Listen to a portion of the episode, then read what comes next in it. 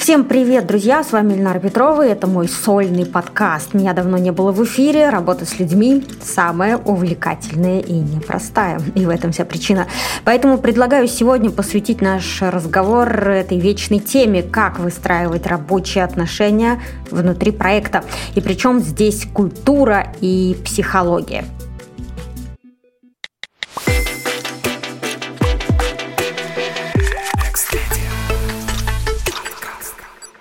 Начнем с того, что я дам вам контекст. Next Media сегодня это агентство экспертного маркетинга в работе 8 проектов. Это управление телеграм-каналами, это два обучающих курса, это подкаст, и за этим стоят команды, за этим стоят люди. Люди важны, люди самое ценное, что у нас есть. При этом э, наши финансы должны быть в полном порядке. И деньги – это не цель, но условия развития бизнеса. Поэтому так важно, чтобы работа людей была слаженной, команды были управляемыми и показывали результаты. С опытом я пришла к некоторым наблюдениям и хочу поделиться ими с вами сегодня.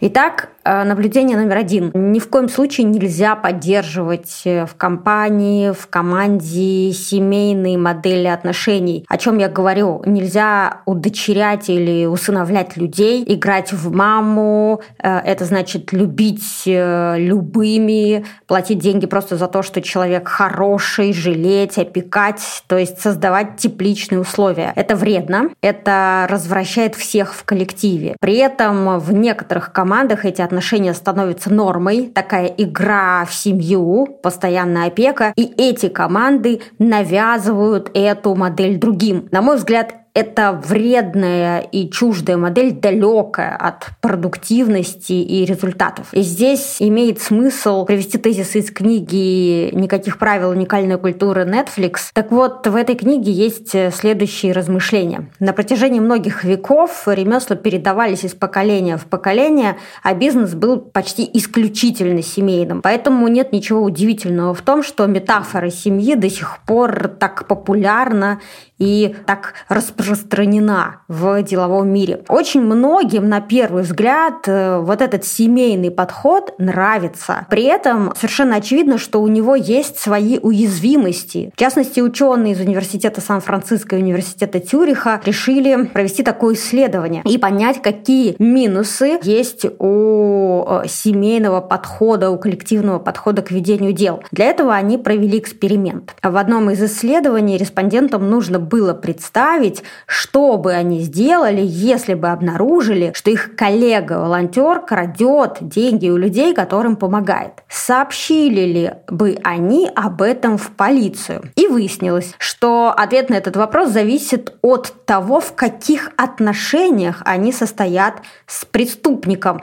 Если культура внутри организации близка к семейной, то респонденты неохотно сообщили бы о нарушении, потому что они в этот момент переживают о будущем этого там, близкого им человека. Исследование показало, что в командах, где сплоченность доведена до уровня семейных отношений, люди сопереживают своим коллегам, которые в чем-то провинились и не хотят, чтобы эти коллеги столкнулись с порицанием, проблемами или последствиями своих ошибок, своих неверных действий. Поэтому часто замалчиваются истории о проступках, даже когда они касаются работы и продукта. Ну, например, искажения отчетности. А теперь представьте, какие это несет риски. В некоторых случаях э, это потеря денег, а в некоторых случаях это потеря репутации. На мой взгляд, ни те, ни другие потери не являются теми потерями, которые мы можем нести в бизнесе. На мой взгляд, семейные отношения помогают и необходимы нам в тот момент, когда мы проходим какой-то коллективный этап э, развития, и да, действительно, нам никуда друг от друга не деться. И вот мы связаны, не знаю, генами, кровью, и это совершенно другие отношения. Есть смешной анекдот про отношения детей с родителями. Э, звучит он так. Мы не ведем э, переговоры с террористами, мы просто сразу выполняем все их требования. Вот это, например, про детско-родительские отношения. Это отношения, в которых я как мама люблю своего ребенка безусловно и готова понять, простить все, что угодно. И в, вот в этих отношениях это абсолютно нормально. Если я буду переносить эту модель отношений на рабочие отношения, на деловые отношения, мы придем в тупик. Мы придем в ситуацию, когда, ну, если я как руководитель беру на себя, например, роль мамы, и тогда я считаю, что мои коллеги — это дети, и если ко мне приходит вот такой ребенок и начинает говорить о том, что что-то пошло не так, что-то не получилось, я, выходит, должна погладить его по голове и сказать, ну, ничего, ну, потеряли деньги, потеряли репутацию, потеряли клиента, потеряли перспективы. И все это потому, что ты сделал свою работу недостаточно хорошо. Ну ничего страшного, ты же старался. И совершенно очевидно, что такой подход э, не работает, если мы говорим о том, что цель наших отношений в том, чтобы приходить к необходимым результатам. То есть это контрпродуктивно, если мы говорим про бизнес.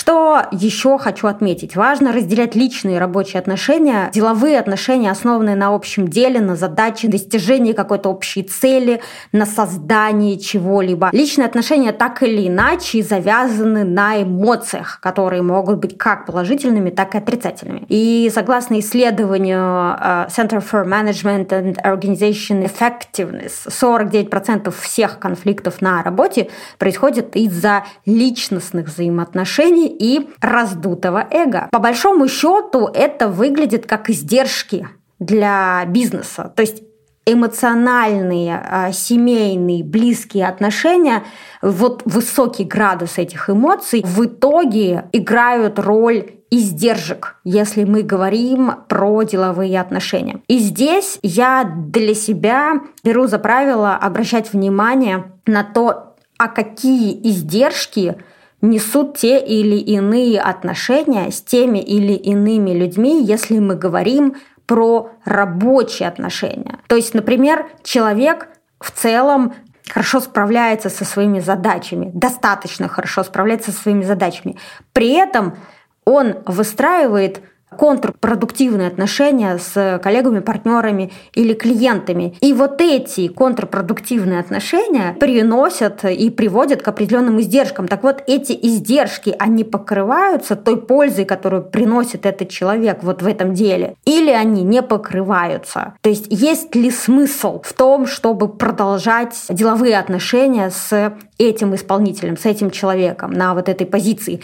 Вот этот показатель, на мой взгляд, его внутри себя нужно проверять. Издержки, они не всегда очевидны, их не всегда можно посчитать. Например, э, вы как руководитель можете наблюдать, что общение с разными людьми по-разному на вас влияют. И, например, после общения с каким-то из коллег – вы э, чувствуете нестабильность, неопределенность, неуверенность, дисбаланс. То есть, по сути, общение с этим человеком вас расшатывает. И после этого э, вам сложнее принимать решения или доводить принятые вами решения до результата. И вот в этом случае то, как этот человек влияет на вас, это издержки о которых вот я сейчас говорю. То есть кто-то эмоционально раскачивает, кто-то снижает устойчивость команде, кто-то э, время от времени перегибает с ожиданиями, проявляет неумеренные амбиции, желание захватить, забрать все под себя. Такое поведение тоже редко идет на пользу э, компании. И это нужно фиксировать, это нужно воспринимать как издержки и по возможности возвращать, компенсировать. То есть э, давать э, коллеге, э, партнеру обратную связь в прямой коммуникации. Говорить о том, что, послушай, это выглядит так, что я как руководитель несу издержки. Эти издержки потом приводят к потерям. Как ты сам чувствуешь, наши отношения конструктивные, а к чему приводят наши отношения, что каждый из нас приобретает и теряет, когда мы вступаем в такие отношения. И как ты думаешь, э, когда ты так себя ведешь, в чьих интересах ты действуешь? Это твои личные интересы или интересы компании, интересы команды, интересы проекта? И начав диалог в таком ключе, есть возможность прийти к какому-то решению. Еще один важный тезис для меня сегодня. Возможно, я сейчас буду звучать радикально, но я хочу звучать радикально. На мой взгляд, работа это взаимовыгодное партнерство и привилегия. Это возможность делать интересные вещи, полезные вещи, значимые вещи, создавать в команде то, что ты не сможешь создать один, и получать за это деньги, получать за это вознаграждение, уважение, респект, бонусы, э, становиться частью сообщества и так далее.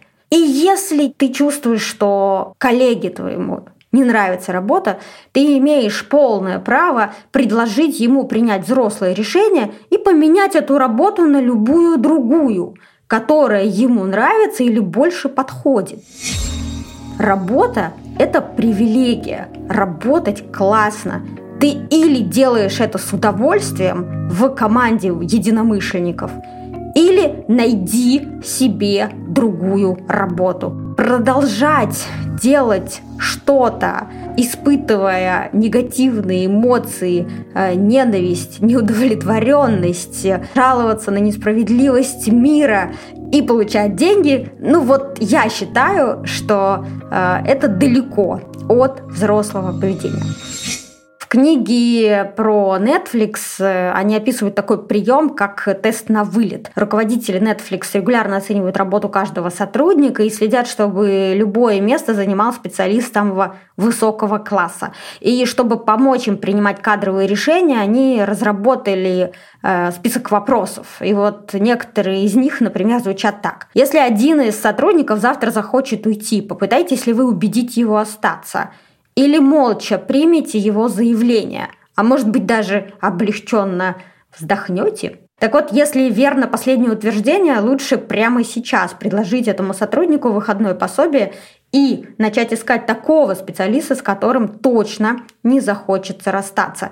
Этот тест в компании применяется ко всем сотрудникам без исключения, на всех уровнях, э, к руководителям в том числе. В Netflix они приняли решение отказаться от э, так называемой домашней атмосферы, и компания стала чем-то вроде суперпрофессиональной э, спортивной команды. И в их понимании профессиональная спортивная команда – это удачная модель, потому что здесь они воспринимают каждого игрока как э, профессионального спортсмена, то есть это значит, что каждый хочет играть на максимуме своих возможностей и рассчитывает, что тренер на каждый матч будет подбирать самый сильный состав. Каждый нацелен на победу и ждет от тренера и товарищей по команде честных и конструктивных замечаний, которые помогут ему стать лучше.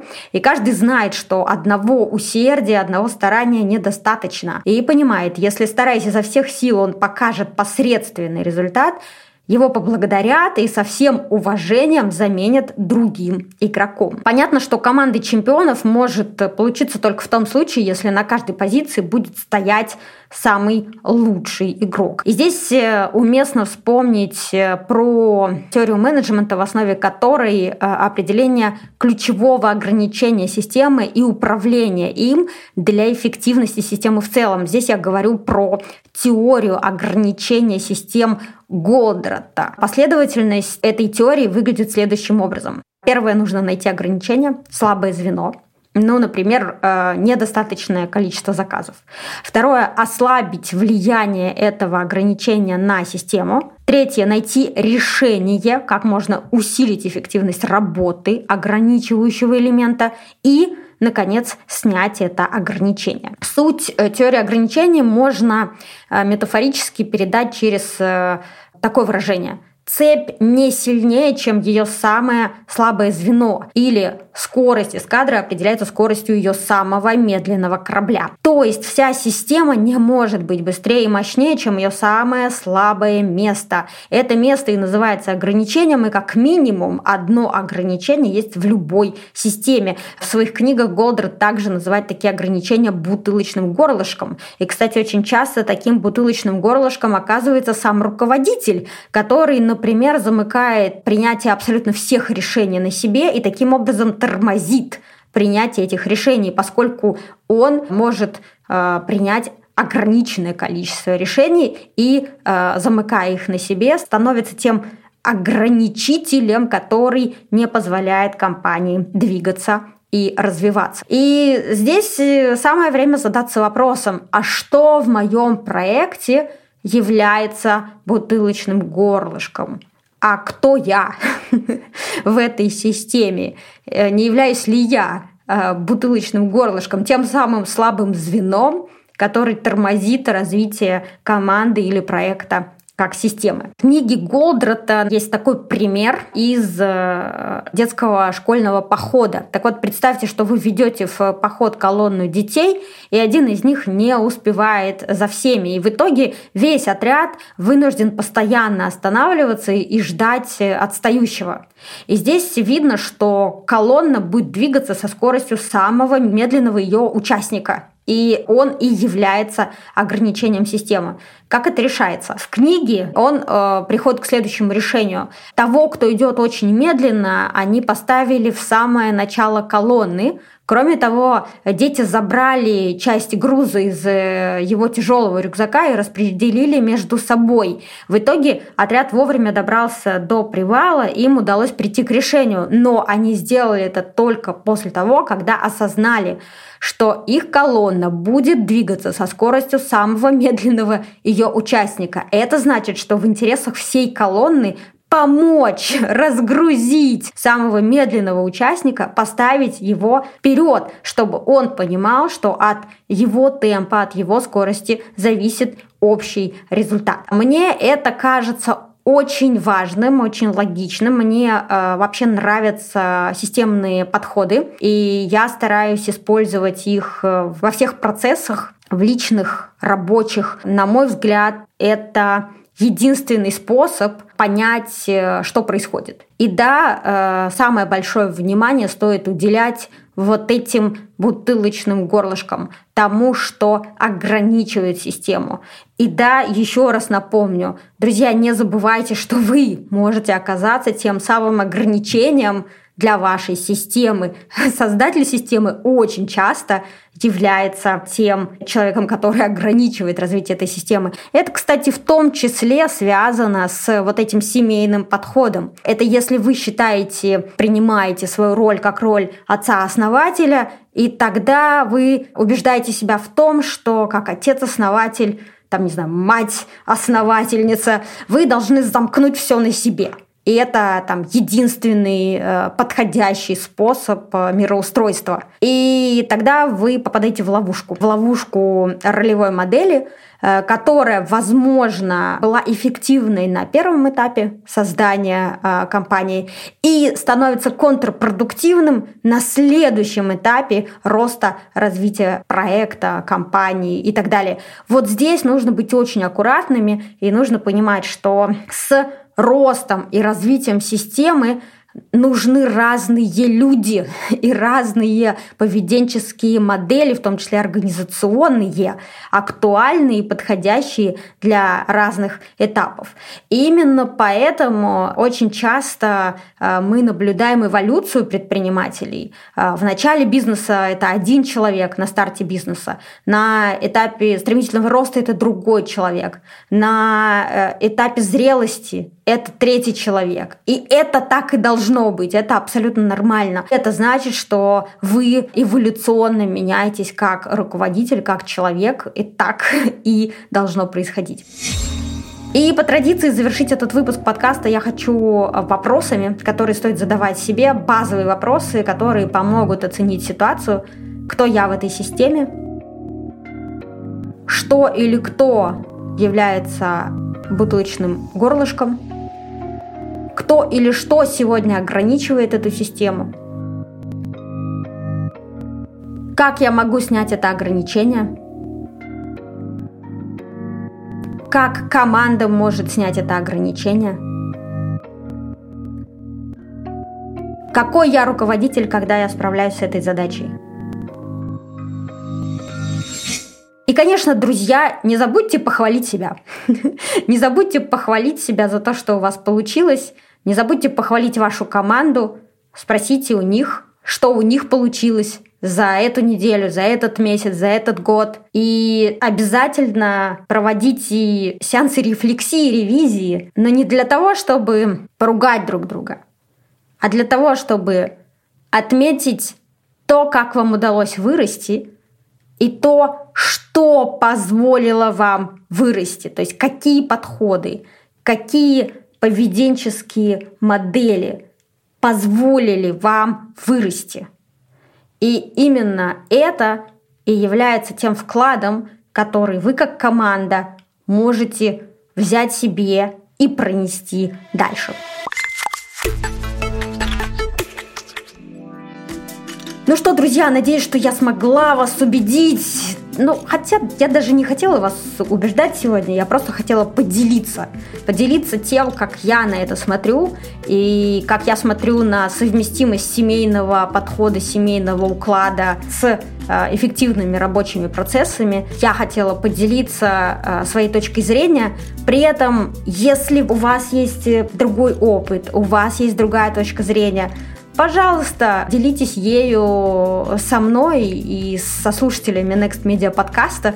Это всегда интересно, это всегда расширяет в этом смысл любого комьюнити. Я с вами на этом прощаюсь. Конечно, очень хочу, чтобы мы с вами оставались на связи. Э, пишите комментарии, задавайте вопросы, делитесь наблюдениями, ставьте звездочки, лайки и рекомендуйте этот подкаст к прослушиванию друзьям и коллегам. С вами была Эльнара. Вы знаете, что я вас люблю. Подписывайтесь, пожалуйста, на мои социальные сети, например, на телеграм-канал Next Media подкаста. Там вы найдете еще больше решений в отношении денег, работы, самореализации, бизнеса, а также э, сможете ближе познакомиться с тем, что мы еще делаем в рамках агентства экспертного маркетинга Next Media. Ссылки на социальные сети, на телеграм-канал э, вы найдете в описании к этому выпуску. Спасибо, друзья. Остаемся на связи. Пока-пока.